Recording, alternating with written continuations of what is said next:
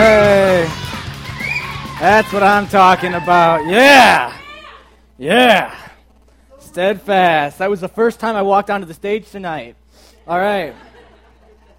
Everyone's excited. Woo!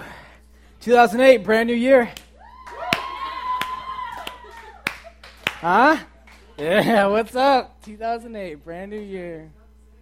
Happy New Year. Happy New Year. Oh, gosh. Woo! All right, welcome tonight. Welcome. Uh, I hope you're ready. I hope you're ready for this message tonight. It's going to be good. I have a feeling.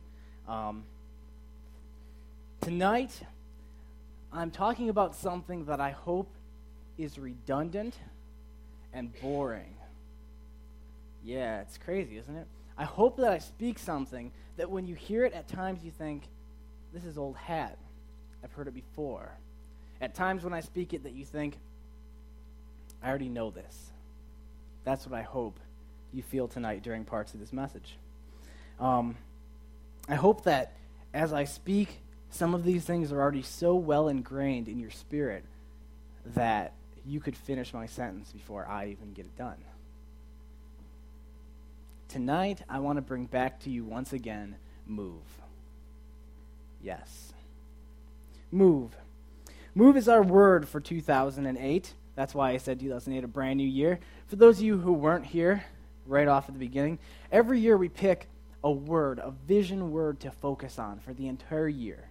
A word that's going to shape everything that we do in ministry the way that we um, preach, the way that we teach, the way that we make this community work. And this year, our vision word was this, this short and simple, um, but very, very deep word move. It can have so much implication. Um, as I said before, to move is quite simply to not be in the same place that you are right now, to be in a different place, to change your location. That's the most simplest explanation of move, to not be here in a certain period of time. Over the years, God has been described, excuse me, as constant, never changing, always the same. However, God is a moving God. Though his character is the same, his values do not change, his love never runs out or ever spreads thin. God is still active and moving. Yeah, even though all those things are so constant, it's not that he's still. He is still a moving God. I say this God did more in the book of Genesis than we will ever see through the rest of history. He was a mover. God invented moving. You ever think about that? Moving didn't exist before God. He's the one who thought up the idea of moving and put it into practice. He's the originator. Before him, the idea didn't even exist. The idea of movement, it wasn't even around. God proved his absolute love for movement in a number of ways. But here are a few that I just want to list to really let you see that God, man, he is just in love with movement. First and foremost, when you look at his creation, you understand that he is a God of movement. You think about the fact that when God created the earth, he created all things inside of it to give him honor, to give him benefit, um, in order to bring glory to him. Man, look around at nature. It is a frenzy of movement, isn't it? It's crazy all that stuff that happens. You see that God is, is the most creative force you could possibly ever imagine. If you think creativity comes from yourself, you're wrong. Creativity stems from God. Think about the stuff that He's done. We have plants that eat animals. Have you guys ever looked at the lemur? That is such a crazy, weird creature. Did you know that, unlike almost all other different types of, of animals that have scent glands, scent glands are often located near genitalia for be uh, a little more clean since we're not in the sex series. Lemurs, or lemurs, have their, their scent marking things on their wrists. How weird is that? man, God is crazy. Yes, they're, they're like scent producing gland, just like all those other animals that we have, like cats and stuff, they spray, right? Those are on their wrists. And when they go to mark stuff, they take and rub their wrists and then rub it on trees. And when they get in fights, they dip their hands and their tail on it and throw it at each other.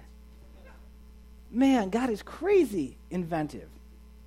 You look around and you see that this world is, is man, it is just alive with movement. And that's God created. It's to bring God glory because He loves this movement. Like I said, man, think about plants. You ever see like time lapses of how much plants can move? As sun turns around, these plants, these huge plants will take and turn and follow sun. Animals, just, I mean, I, countless numbers of, of small insects, all the way up to the largest of animals in this world. How about awesome stuff like waves? Or maybe just the crazy idea of wind. That's God. Movement. It's a God invention. But he also shows this, this love for movement in his people. As time went on, he created man, which is the crowning glory of his, of his, his creation. He loved man so much. He made him as something very, very special, a lot different than all the other animals. But as you look through the Bible, man, you see that God is just, he is filled with movement for his people. All the way back from the very beginning when he, when he made Adam and Eve and, and he took and he had to kick them out of the garden. Then he floods the world and he sends Noah, you know, to take and, and, and build this ark. And he takes and leads all of his people out of the slavery across this, this desert wasteland to their promised land. And there's all this movement that God takes his people through. Later on, as we see people in the New Testament, we see men who traveled great, great distances. God called them to not just be here, but to then take what they learned and go a long distance away to be able to speak it. Man, God is a moving God. He instituted this moving into his people. But if God is moving, then he wants us to be moving as well. He does not want us to be still. In fact, as I said before, stillness infuriates God. He hates stillness. Because that's how God works. If God loves something, he hates the opposite.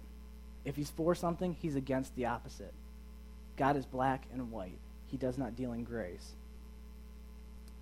If he loves movement and he hates stillness, I can show you an awesome story. And I've read it to you before, but it's powerful. So I want to read it to you again. And it's in Matthew 25. And it's a story about what they call the investment. I'm going to read it to you in the message because it reads just like a story. It says, It's also like a man going off on an extended trip. This is Matthew 25, um, starting in verse 14. He called his servants together and delegated responsibilities. To one he gave $5,000, to another 2000 to a third 1000 depending on their abilities. Then he left Right off, the first servant went to work and doubled his master's investments. The second did the same, but the man with the single thousand dug a hole and carefully buried his master's money. After a long absence, the master of the three servants came back and settled up with them. The one given $5,000 showed him how he had doubled the investment. His master commended him. Good work. You did your job well. From now on, be my partner. The servant with the 2,000 showed how he had doubled the master's investment. His master commended him, Good work, you did your job well. From now on, be my partner. The servant given 1,000 said, Master, I know you have high standards and hate careless ways, that you demand the best and make no allowances for error. I was afraid that I might disappoint you, so I found a good hiding place and secured your money. Here it is, safe and sound, down to the last cent. But the master was furious. That is a terrible way to live. It's criminal to live cautiously like that. If you knew I was after the best, why did you do less than the least? The least you could have done would have been to invest the sum with a banker, where at least I would have gotten a little interest. Take the thousand and give it to the one who risked the most, and get rid of this play it safe who won't go out on a limb. Throw him out into the utter darkness. This is a description of us here on earth by God through Jesus Christ. He's talking about how each and every one of us is given talents, we're given abilities, we're given resources, and how God calls us to use these resources to the best of our ability. Man, to take what He give us, and when you finally come back, when, when the Lord finally settles up with you, you can say, I took what you give, and man, I doubled it. I took and went out, and maybe even better than that, but to say, you know, like, you saved me, and I helped communicate salvation to one, two, ten, 50, 100, 200, 1,000 people. That's what he wants to see out of this investment. He wants to see the fact that you gave me purity and I absolutely dug into it and I doubled that investment you put into my life. And see, he hates this stillness. He took the money right away from that man and he just cast him out. That's exactly what God is saying with all of us, is that he gives us abilities, he gives us talents, he gives us time, and we are supposed to move with that. To be still with it, he hates. It makes him just sick. Paul, who was perhaps probably one of the most influential people after Jesus Christ came here on earth, man, he did so much for God's kingdom. He lived much of the same life, like I'd said. Man, Paul traveled. He moved for God. God would call him to go to an area, and he would go. He walked thousands of miles, walked, back before any travel was around. It's crazy. And he says this. Um, actually, it's in Ephesians 4 1 through 3. And um, I like the way that the message puts it in this. So I'm just going to read it to you. You guys don't even have to turn there. Um, but he says, in light of this, he's talking about when he's in prison. Here's what I want you to do. While I'm locked up here, a prisoner for the master, I want you to get out there and walk. Better yet, run on the road that God called you to travel. I don't want any of you sitting around in your hands. I don't want anyone strolling off down some path that goes nowhere. And mark that you do this with humility and discipline, not in fits and starts, but steadily, pouring yourselves out for each other in acts of love, alert at noticing differences and quick at mending fences. See, Paul says, you know, like he understands the calling. He's locked up in prison and he's saying, man, you guys got to get out there. Like he's kind of like speaking from like an oppression on himself. And then Paul is a mover and he's locked up in this jail cell. And he says, man, when I'm here, you guys got to get out there. You got to start walking. Better yet, run and tell all these people about Jesus Christ and really make love your focus between you all when we've talked about move in the past, we actually set out and we identified different areas of our lives that need to be opened up to this idea of God movement, of moving what God has for your life. We talked about the fact that we, we identified four areas. One being personal devotion to God, that we have to move in that. Two being ministry service, that each of us have abilities and just talents to be able to use in ministry for God's kingdom. Third, in witnessing opportunities that there are so many people out there who need to hear who God is. And fourth, in God's plan for our own life. I pray that maybe um, if you were here for this first message, or maybe even the second message, that this has actually become part of your heart, that you've taken it and you've made it your own vision for this year. Because I, I said that. I said, you know, we can't make this steadfast vision word if you don't make it your vision word, because you are steadfast. I can't say this is going to be the vision for for this ministry if you guys don't have it because it's not then. It doesn't matter what I say if it's not in your hearts. Maybe if you're just now hearing it tonight, it's something that's actually beginning to work on your heart and you're thinking, maybe God really is this moving God and maybe I'm not moving the way that he wants me to. But what I wanted to bring you tonight wasn't just a reminder of move. As exciting as that is, as cool as that is to rethink about move, um, even though that that's really important, but what I wanted you to bring, I wanted to bring you tonight was something to go along with Move. That's where it gets exciting. I wanted to talk to you about the idea of acceleration. Acceleration is a really cool thing. The notion of acceleration is actually fascinating when you think about it. It's crazy. I don't know if we have any um, physics majors in here. Any physics majors? Good. so then you won't argue with me. But from my knowledge of physics in the past, okay, from my knowledge of physics in the past, acceleration in physics is defined as no more than a change in the rate of speed something travels. And in physics, acceleration is both positive and negative. If you're speeding up, that's positive acceleration. If you're slowing down, that's negative acceleration. Acceleration is just this change in rate. However, when you talk about like how we talk here on Earth, not in physics realm, but you talk about how we do, most people use acceleration to mean speeding up, a rate change um, of speeding up. And people use the slang term, it's like it's actually been denoted as a real term now, of deceleration, meaning to slow down. Okay? All it is is a change in the rate of speed that you are traveling. That's all that really acceleration means. For tonight, though, we're going to talk about acceleration as a positive change because that's how we most commonly use it. Um, acceleration is a major part of the whole world around us. In so many different aspects, we see acceleration um, time and time again. In fact, some people begin to get hooked on acceleration. Myself included. If any of you guys really like cars, I'm a car nut, love cars. There's nothing quite as fun as accelerating very fast in a car. It's a feeling that's amazing. Even going fast is fun, but it's, it's about that acceleration, that being slammed back in your seat. That's where it really gets fun.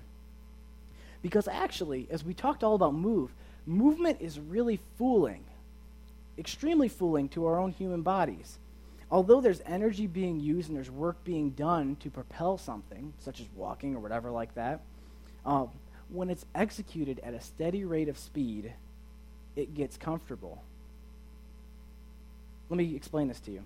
Um, right now, you're sitting, and some of you are drinking your coffee, right? Who's taking a sip of their coffee at this exact moment? Nicole. She has her, she has her coffee, right? And she can easily take and sip on her coffee right now, right?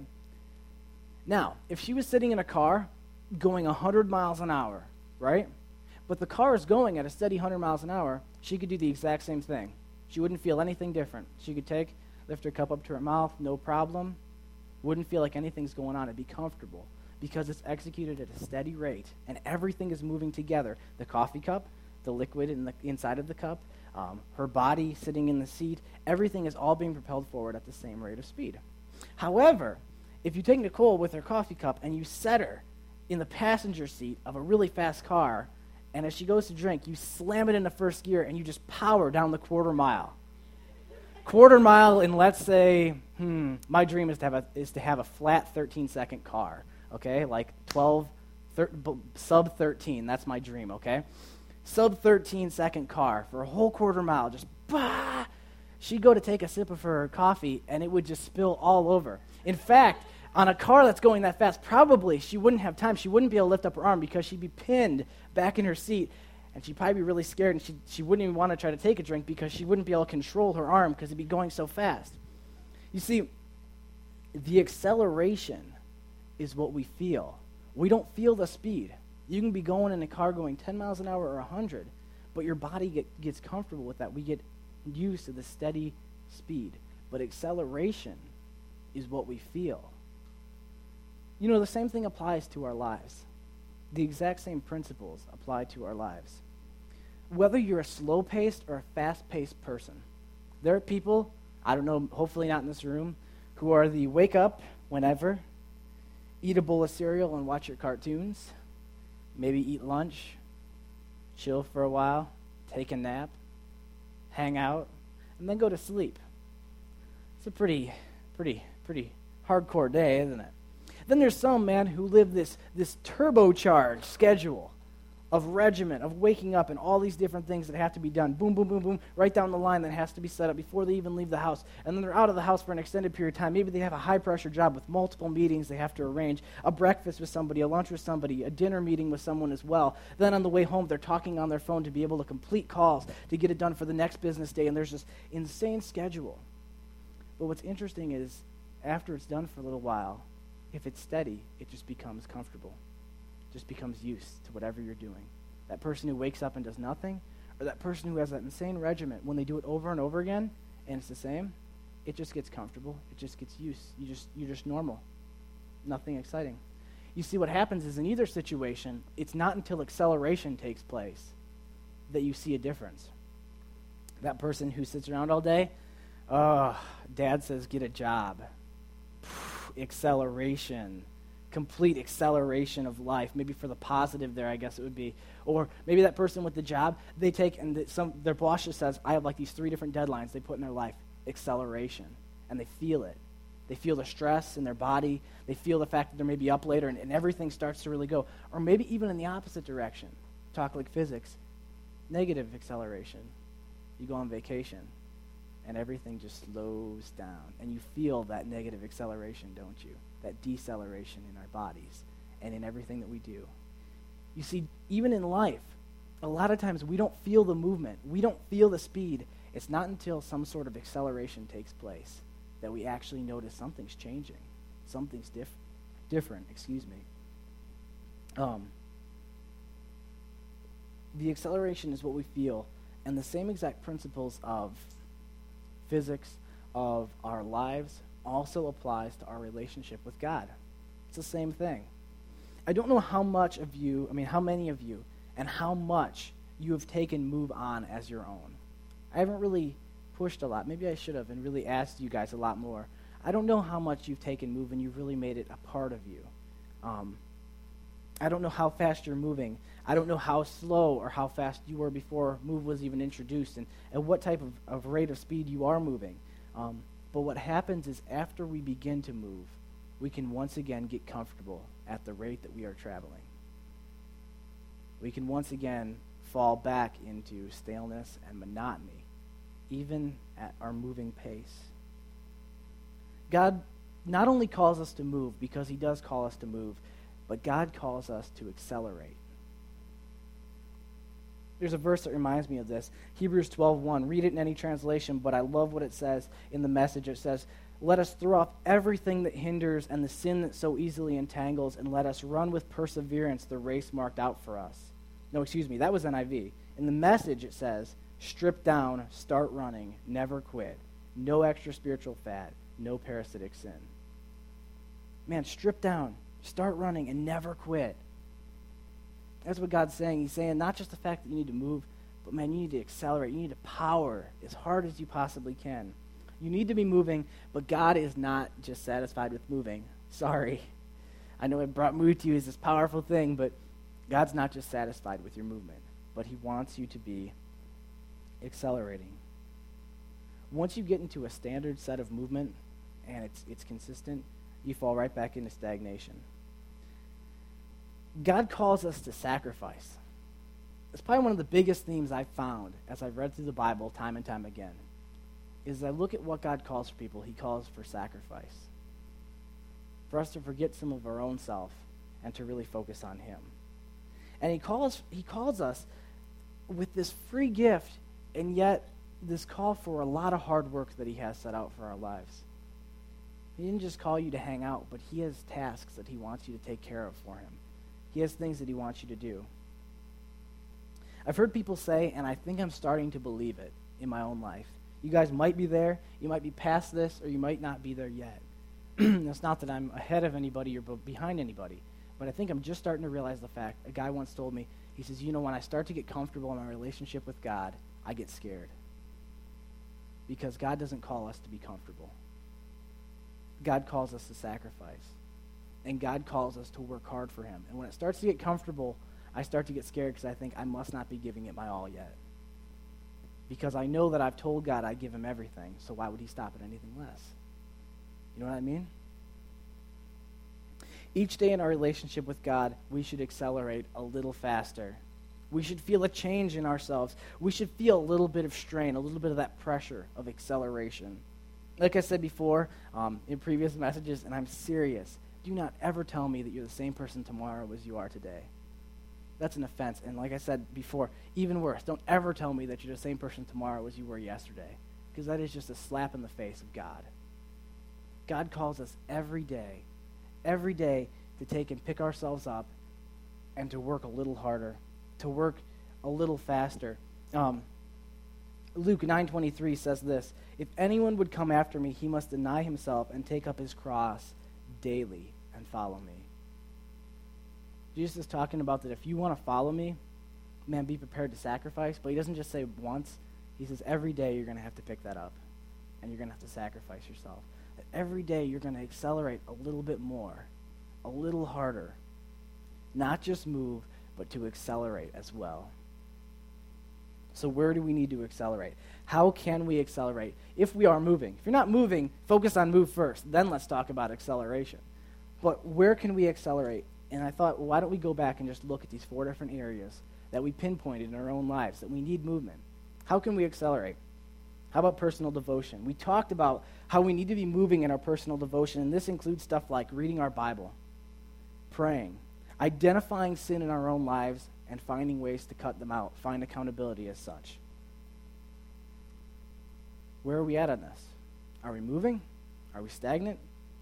Are we really going fast? If we have moved, have we plateaued? If we said something like, man, I need to move, I need to start reading my Bible, I'm going to start reading one chapter a day, two chapters a day, five chapters a day, have we just plateaued? And now that's, that's all we do. and it becomes consistent and kind of stagnant? Can we accelerate? Can we pray more? Can we read more? Can we seek God with a more diligent heart, with a more passionate heart? Why can't you be at prayer? Why can't you be to service on time? You know, where's that where's that devotion where's that passion? Can you not accelerate? Colossians 1 9 says this As you learn more how God works, you'll learn how to do your work. I like that. The more and more you learn about how God works, you're going to understand the work that He's called you to and what you're supposed to be doing on a daily basis. But it takes that consistent growing of saying, yeah, I used to read one chapter a day. Now I'm going to read two chapters a day. And, you know, as time goes on, you say, I'm going to continue to accelerate. You know, I can't wait for the day, someday, way down the line, to be one of those old men of God who have nothing to do but sit around and read his Bible all day and pray.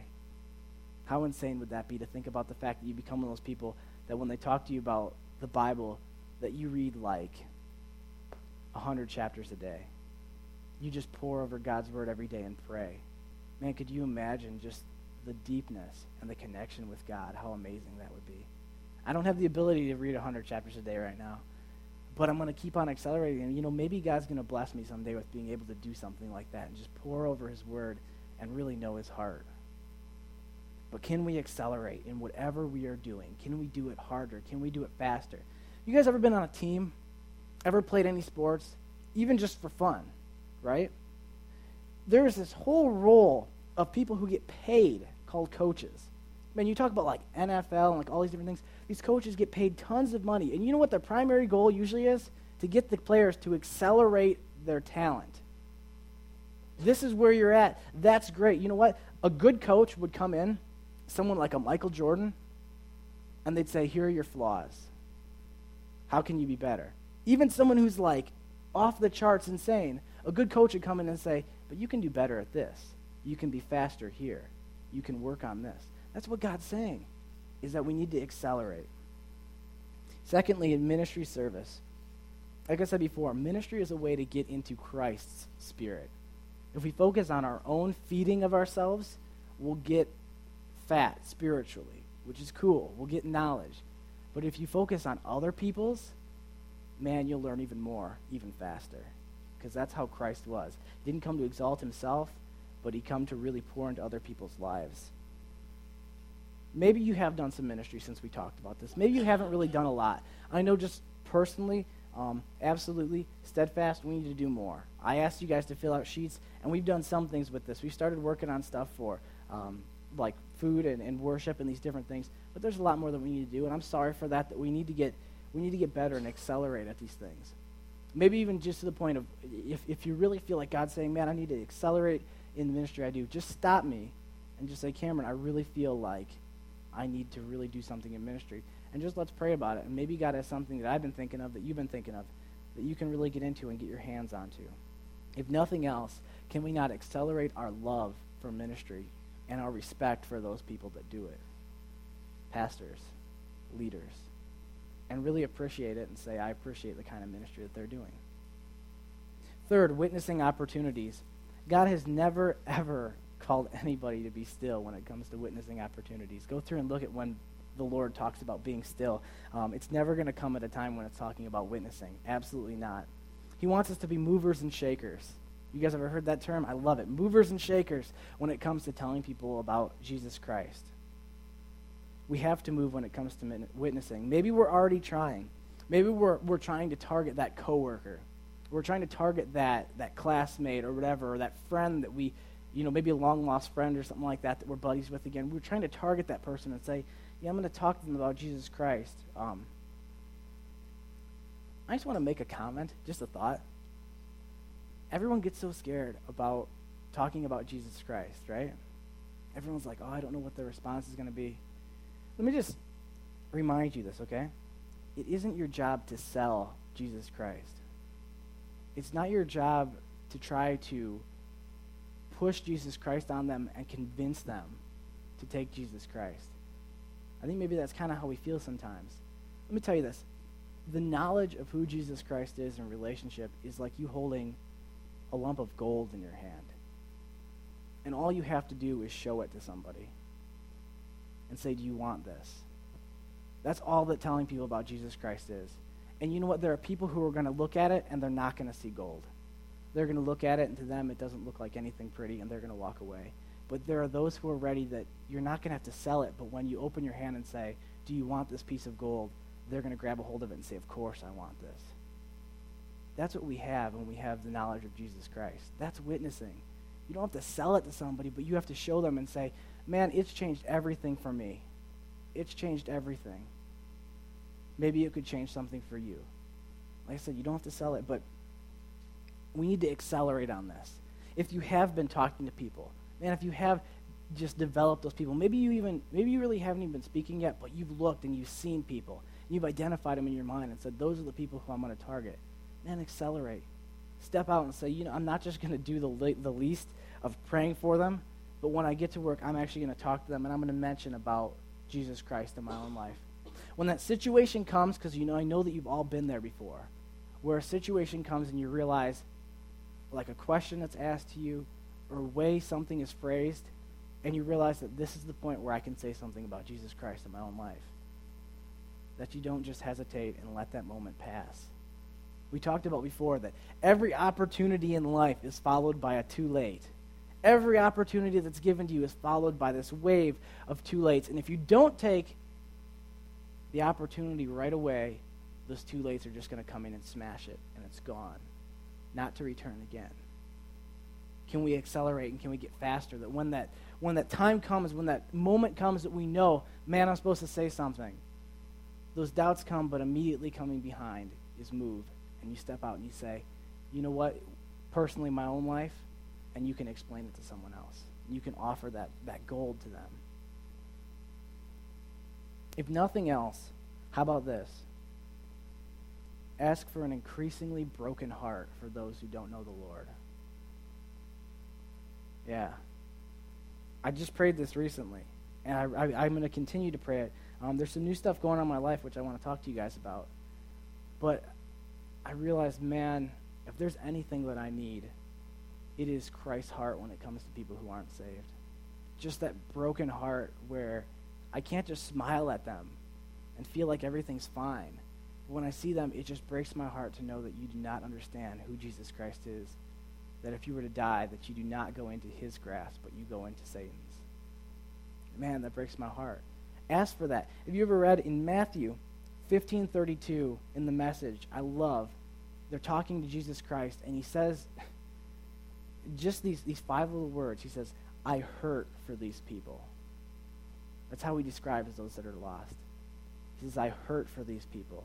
That deep down inside of him, there's a pain because he looks at them and he sees that they're so lost that it just hurts. Man, if nothing else, accelerate and say, God, give me that broken heart that I can't just look at those people and see that everything's fine, but instead, it just hurts to look at them.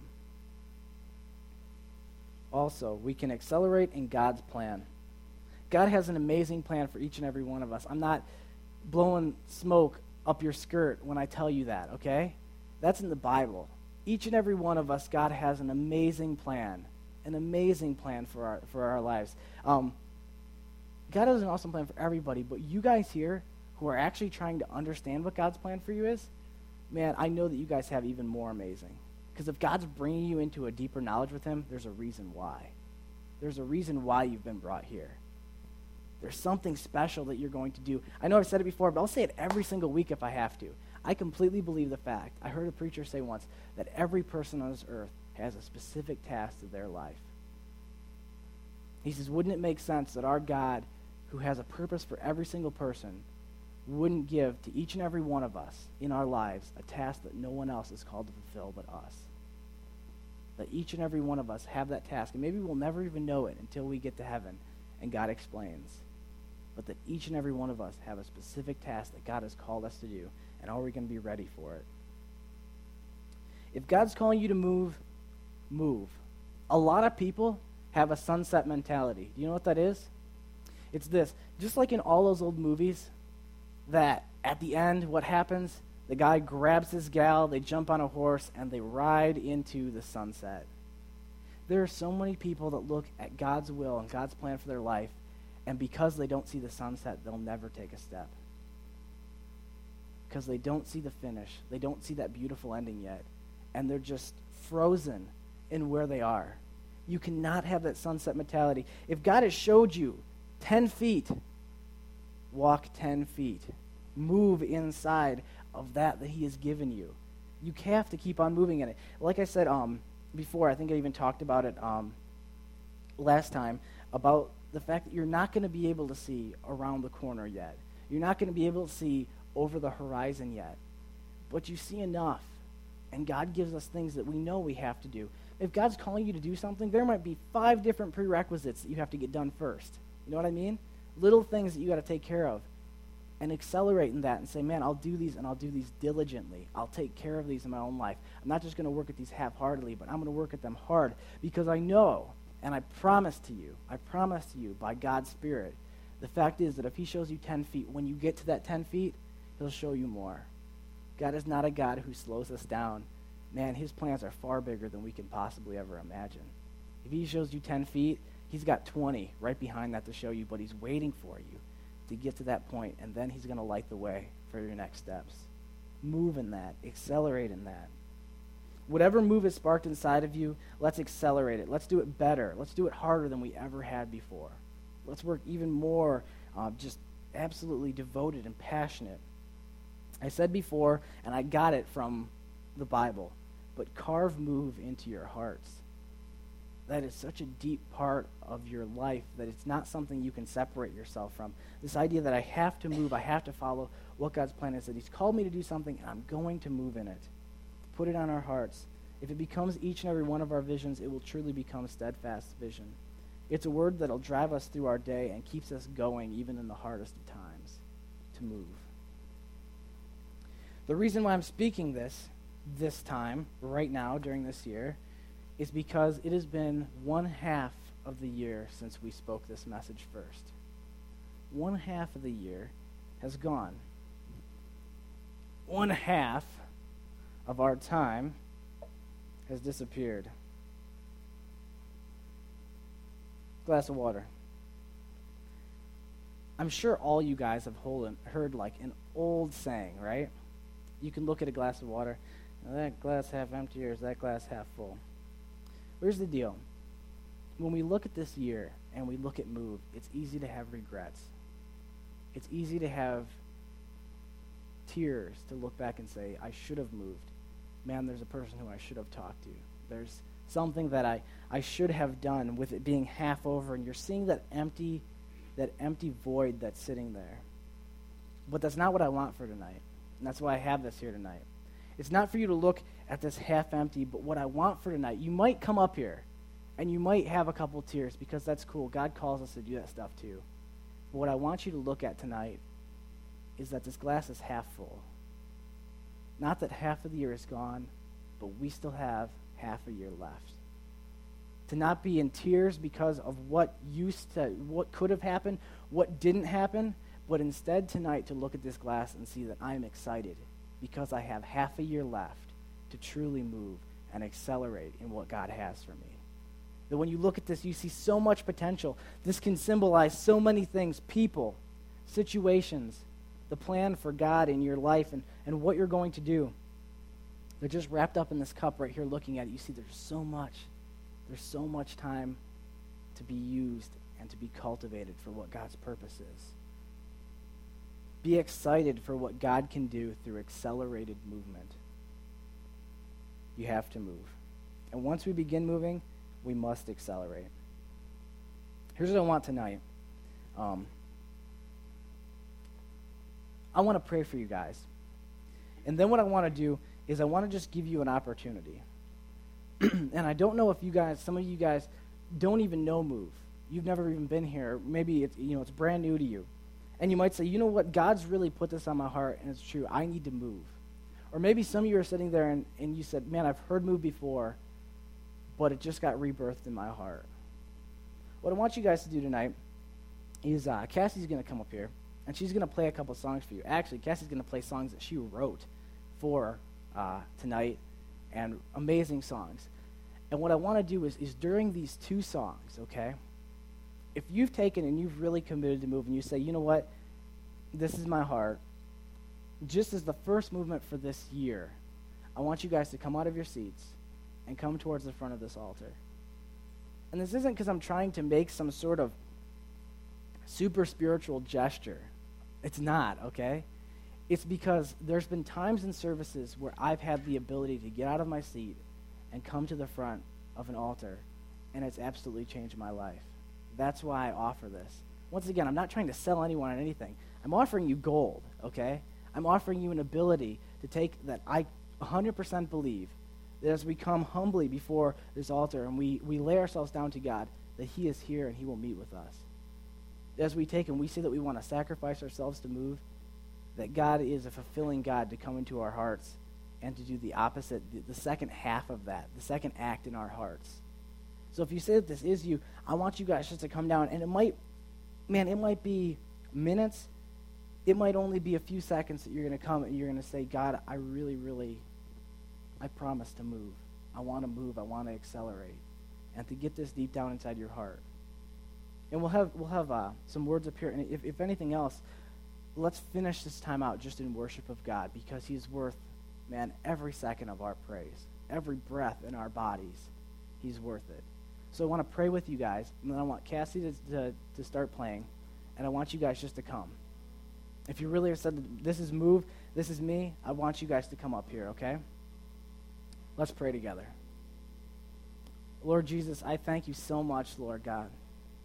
I thank you for your just your death on the cross that paid for everything is the only reason why I can speak tonight, the only reason why I can say your name unashamedly because of you paying for the sins that that have weighed me down. But tonight, Lord God, we focus on what you have for our lives, what we can do to satisfy what you've called us to do, Lord God. God, I know that you are a moving God and you have called us to move, that you have never called us to be still, but instead you have these amazing plans, these, these things that we're supposed to accomplish for you, and we want to move in them. And not only move, but we want to accelerate and do better. So, God, I pray to you tonight that just as we lay down ourselves and we say, God, I am willing to move, I am willing, and I am just excited, Lord, to move in you, that you're going to meet that halfway. That as we walk up to this altar, that you're going to be here as well to touch hearts to give encouragement, to show areas of our lives that have to be cut out. Lord God, that, that when we come here, that we truly feel you, Lord God. It's not an empty, um, just something to fill service, but instead it's just a union with you, Lord God, as we make our promise to you and as you fulfill it in us. I thank you, Jesus Christ, and it's in your name that I pray, and in your name that we count for all these things. Amen.